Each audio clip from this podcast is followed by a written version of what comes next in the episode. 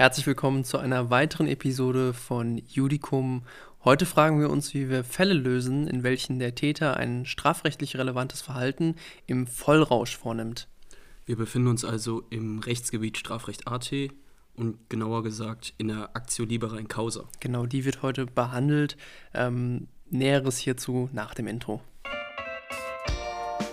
Judicum, der Podcast von und für Jurastudenten.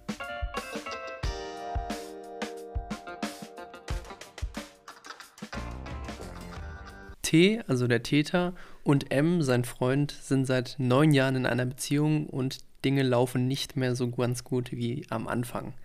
Konkret bedeutet das, T hat über drei Ecken mitbekommen, dass der M den T mit einer Bekanntschaft aus dem Fitnessstudio gelegentlich betrügt. Um wen es sich dabei konkret handelt, das weiß T nicht. Er weiß jedoch, dass er dem ein Ende setzen möchte, dem ganzen ja, Szenario.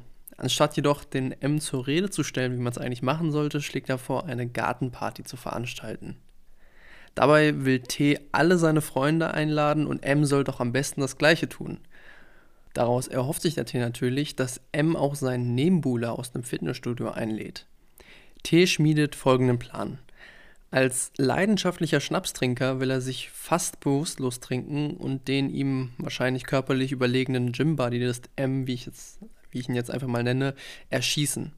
Auf Instagram hatte T nämlich zuvor gelesen, dass man ab einer bestimmten Promillegrenze nicht mehr bestraft werden kann. Diese sei seiner Ansicht nach wohl spätestens kurz vor der Bewusstlosigkeit erreicht. M sagt dieser Gartenparty zu und nach zwei Wochen findet diese auch statt. Wie erwartet trifft auch der Gymbuddy des M ein, den T aufgrund der ja, ästhetischen Äußerlichkeiten sofort erkennt. Sodann kommt er seinem Plan nach und betrinkt sich zur Besinnungslosigkeit. Das heißt, er war, ich würde sagen, nicht ganz bewusstlos, aber kurz vor der Bewusstlosigkeit. Das Problem war jetzt jedoch, dass T dermaßen betrunken war, dass er sein Opfer mit einem alten Schulfreund verwechselte, der ebenfalls stämmig gebaut war. Er lockte ihn in sein Schlafzimmer und erschoss ihn mit seiner Pistole. Beim Eintreffen der dann natürlich gerufenen Polizeibeamten wurde bei T eine Blutalkoholkonzentration, das heißt BAK, von 3,7 Promille festgestellt. Schon üppig. Schon üppig, genau. Und wir müssen uns jetzt fragen, wie sich T strafbar gemacht hat. Also wenn ich jetzt mal anfangen soll mit dem Gutachten, würde ich vorschlagen, dass wir erstmal den Mord prüfen. Also Paragraphen 212 Absatz 1 und 211 StGB. Und da würde ich schon mal ein bisschen auf die Heimtücke eingehen, weil er ja den in sein Schlafzimmer gelockt hat. Genau, ja. Also wenn wir da jetzt ganz normal den objektiven Tatbestand anprüfen, müssen wir ganz klar am Anfang sagen, T hat ihm objektiv zurechenbar und kausal einen Menschen getötet. Gar keine Probleme. Jetzt hast du eben gerade von der Heimtücke gesprochen, Noah. Was ist denn Heimtücke? Sag mal bitte die Definition. Heimtücke ist das Ausnutzen der Arg- und Wehrlosigkeit des Opfers in feindlicher Willensrichtung ähm, hierbei ist noch zu beachten, dass arglos ist, wer sich keines Angriffes auf Leib und Leben versieht. Und wehrlos ist eben, wer sich aufgrund der Arglosigkeit nicht gegen den Angriff wehren kann. Und was würdest du sagen? Du hast eben gerade schon ein bisschen angesprochen, der hat dir so ein bisschen ins Schlafzimmer gelockt. Ich würde schon sagen, dass es ein argloses Folgen in das Schlafzimmer war und der aufgrund dieser Arglosigkeit auch ähm, ja, wehrlos war. Genau. Ähm, das heißt, Heimtücke liegt im Grundsatz nach vor. Wir wollen jetzt mal diesen Meinungsstreit von wegen Vertrauensbruch, äh, Rechtsfolgen verweisend äh, nach BGH wollen wir jetzt erstmal außen vor lassen.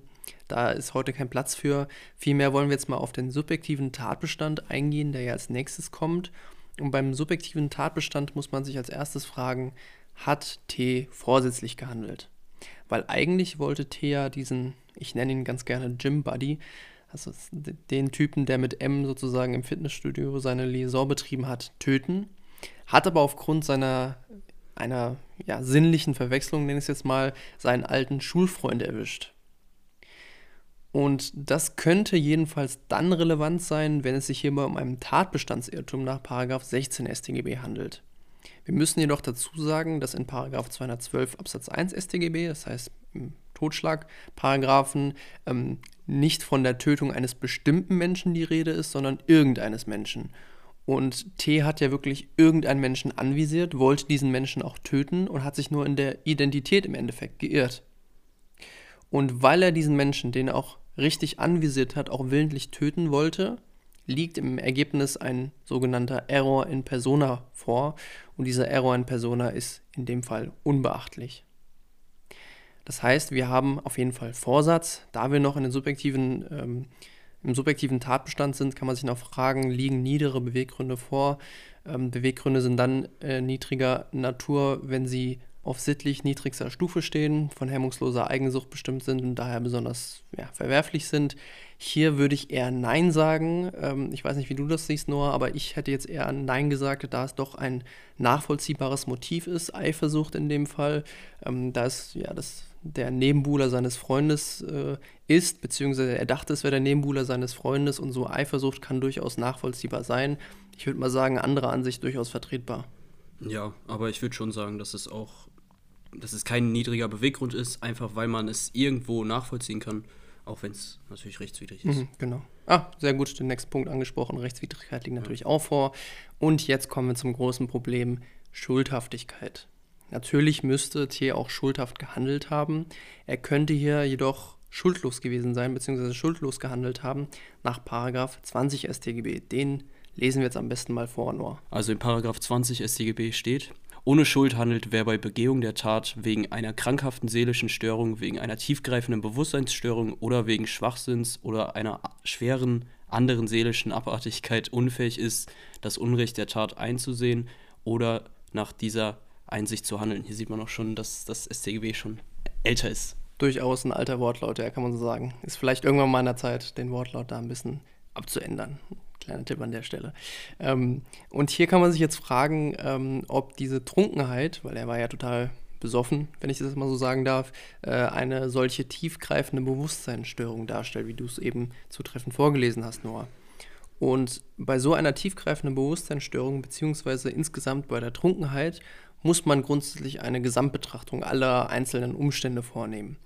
Man sagt aber im Gesamtbild, dass bei Tötungsdelikten eine BAK ab ungefähr 3,3 Promille eine Indizwirkung dafür auslöst, dass eine solche tiefgreifende Bewusstseinsstörung vorliegt. Und hier habe ich ja vorhin schon gesagt, wir hatten ein Promillegehalt von 3,7 Promille. Hast schon ordentlich, hast schon gesagt, nur eine ordentliche, ordentliche Höhe und daher können wir aus der Indizwirkung nehmen, dass er hier tatsächlich schuldlos gehandelt hat nach 20 StGB. Also nehmen wir jetzt hier erstmal keinen Mord an, dann müsste man aber natürlich des Weiteren prüfen, ob nicht ein Mord äh, in Verbindung mit den Grundsätzen der Actio Libera in Causa ähm, ja, vorliegt. Genau, wir besprechen ja heute eigentlich die ALIG, die Actio Libera in Causa. Ich nenne es jetzt einfach mal ALIG abgekürzt. Das heißt so viel wie in der Ursache freie Handlung. Ähm, kurz zur Erklärung, was ist die Ak äh, Actio Libera in Causa überhaupt, die ALIG? Ähm, nun ja, die ALIG kommt in Klausuren, sage ich mal, eigentlich immer dann in Betracht, wenn irgendwie Alkohol im Spiel ist bei Straftaten.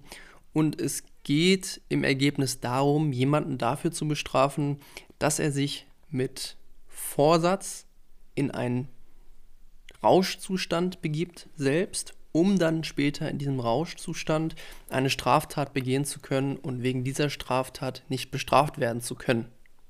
Bevor wir das jetzt aber so machen, müssen wir uns erstmal fragen, ob die ALEG überhaupt anwendbar ist. Also ob ja, der, die, das Rechtsinstitut der ALEG überhaupt so Anwendung finden kann. Hierzu muss man sagen, dass das Gesetz in 20 ja eigentlich sagt, dass die Strafbarkeit bei Schuldunfähigkeit ausscheidet. Dies führt jedoch in bestimmten Fällen, wie wir hier auch sehen, irgendwie zu einem unbilligen Ergebnis, weil wenn wir jetzt sagen würden, der T kommt äh, schuldlos davon, weiß ich nicht, ob das so billig wäre. Hier gibt es im Wesentlichen drei Ansichten zur ALIG. Die erste Ansicht, die ich immer persönlich als erstes anbringen würde, weil ich mir die am besten merken kann, ist die Unvereinbarkeits Unvereinbarkeitstheorie. Die sagt so viel wie, dass die Rechtsfigur der ALIG verfassungswidrig ist, und zwar weil sie gegen den Nullum Crimen Grundsatz verstößt aus Artikel 103 Absatz 2 Grundgesetz, wo im Prinzip drin steht, dass es keine Strafbarkeit ohne ein entsprechendes Gesetz geben darf. Und ja, dieses entsprechende Gesetz, von dem hier die Rede ist, sei nach dieser Ansicht 20 StGB, es sei eine abschließende Regelung und alles, was darüber hinausgeht, sei verfassungswidrig. Das heißt, nach dieser Unvereinbarkeitstheorie ist die Rechtsfigur Alik gar nicht anwendbar. Genau, gibt es diese Figur also gar nicht. einfach gar nicht. Genau, gibt es gar nicht. Ist verfassungswidrig. Man kann sich natürlich jetzt schon denken, äh, diese Theorie wird nicht durchkommen, weil es gibt ja die Alik, ähm, weshalb wir ja auch auf zwei andere Ansichten noch eingehen. Und zwar einerseits das Ausnahmemodell. Das Ausnahmemodell sagt, ja, die Alik gibt's und die wird gewohnheitsrechtlich als Ausnahme von Paragraph 20 StGB verstanden. Der Wortlaut des Paragraphen 20 StGB müsste nämlich aus rechtsmissbräuchlichen Gesichtspunkten theologisch reduziert werden. Wer sich nämlich des Gesetzes rechtsmissbräuchlich bedient, bedarf irgendwie keines Schutzes. Wie wir hier auch sehen, T hat irgendwie auf Instagram gesehen, ja, ich mache mich da nicht strafbar, wenn ich mich davor besaufe. Komm, dann besaufe ich mich einfach mal und dann komme ich schon davon. Das ist ja im Endeffekt Rechtsmissbrauch, das sagt diese, diese Theorie. Und als letztes müssen wir dann noch auf das modifizierte Tatbestandsmodell eingehen. Das ist auch die herrschende Meinung ähm, die sagt, dass Paragraph 20 StGB weiterhin ganz normal fortwirkt, jedoch der Zeitpunkt der eigentlichen Tat auf das sogenannte sich berauschen bezogen wird, also auf das auf gut Deutsch betrinken. Nach Paragraph 8 StGB kommt es nämlich bei der Strafbarkeit nicht darauf an, wann der Erfolg eines Tatbestandes eintritt, sondern wann der Täter an sich gehandelt hat. Wenn wir also hier unter dem Handeln dieses vorsätzliche sich berauschen verstehen, dann ist im schuldunfähigen Zustand nur noch der Erfolg eingetreten, aber wir können den Täter quasi trotzdem dafür bestrafen, dass er sich davor schon vorsätzlich betrunken hat. Das sagt dieser, diese Theorie. Und um jetzt mal auf die Argumente einzugehen, welcher Theorie, Theorie wir im Endeffekt folgen wollen. Wir müssen als erstes dieser Unvereinbarkeitstheorie zugutehalten, also die sagt, dass dieses ALEC-Konstrukt verfassungswidrig ist, dass sie das täterbelassene Analogieverbot, was ja durchaus existiert, sehr konsequent umsetzt. Wir müssen allerdings auch betonen, dass sich der Täter hier ganz bewusst gegen die Rechtsordnung auflehnt, wie ich schon gesagt habe, und auch in anderen Bereichen eine Anpassung der dogmatischen Grundsätze aufgrund von Rechtsmissbrauch durchaus üblich und angemessen ist. Hier kann man das Stichwort Notwehrprovokation mal anbringen. Weiterhin ähm, spricht gegen das Ausnahmemodell, das heißt die zweite Theorie, dass wir hier tatsächlich eine täterbelastende Analogie haben. Weil wenn wir jetzt einfach nur sagen würden, Paragraph 20 wird teleologisch reduziert, weil wir hier einen Rechtsmissbrauch haben, dann verstößt es ja gegen diesen Artikel 103 Absatz 2 Grundgesetz, von dem die Unver Unvereinbarkeitstheorie auch gesprochen hat. Deshalb wollen wir im Ergebnis auch der herrschenden Meinung, also dem modifizierten Tatbestandsmodell, folgen. Und warum heißt das jetzt eigentlich äh, modifiziertes Tatbestandsmodell und nicht einfach Tatbestandsmodell? Ja, es hieß früher mal Tatbestandsmodell, wurde dann aber irgendwann modifiziert. Ähm, dazu muss man sagen, dass es eine sogenannte Modifikation bei verhaltensgebundenen Delikten geben muss weil wir beziehen uns hier ja auf das sich betrinken, also auf das Betrinken, sage ich jetzt mal, das klingt vielleicht ein bisschen besser.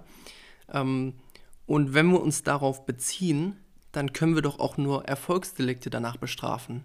Weil nämlich, wenn jemand ein Verhaltensdelikt begeht, wie typischerweise Verkehrsdelikte, dann kommt es ja nicht auf den Erfolg an, der irgendwie verwirklicht wird, sondern auf eine abstrakt gefährdende Handlung.